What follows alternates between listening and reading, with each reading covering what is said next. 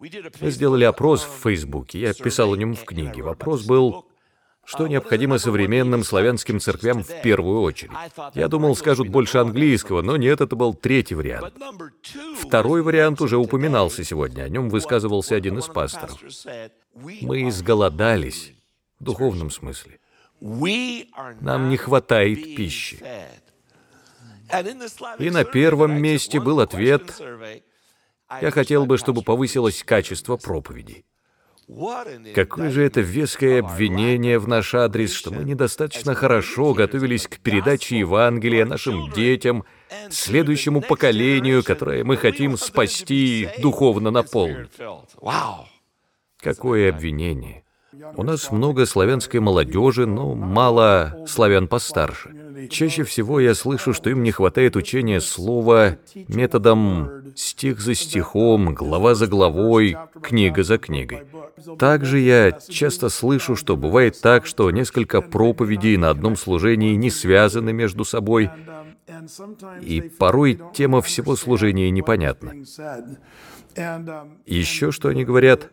Бред, мы изголодались по целостному пониманию слова. Они делятся со мной, что теперь они понимают Писание лучше и знают, как поступать согласно Библии. Одно движение пальца, и вы улетели со своей проповедью, какая бы глубокая эта проповедь ни была, и ваше, ваше откровение, вы потеряли человека, толку с того. Другими словами, эти долгие вступления, эти бесполезные проповеди, эти бесполезные апостол Петр говорит, а апостол Павел, и листаем страницы, это все должно уйти в прошлое. Человек должен серьезно готовиться, он должен цитировать тексты Писания. Я вам скажу так.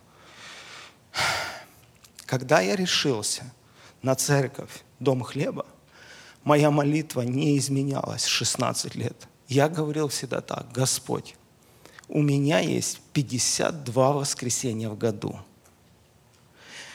Это люди выделяют мне свое личное внимание. Это очень много. Помоги мне не подвести этих людей, не предать их доверие. Дай мне слово с небес. Покорми этих людей. Они их загрузили информацией, ютубы, все это куча проблем, в голове там остается совсем мало места. Они придут в воскресенье, они сядут, выключат телефон.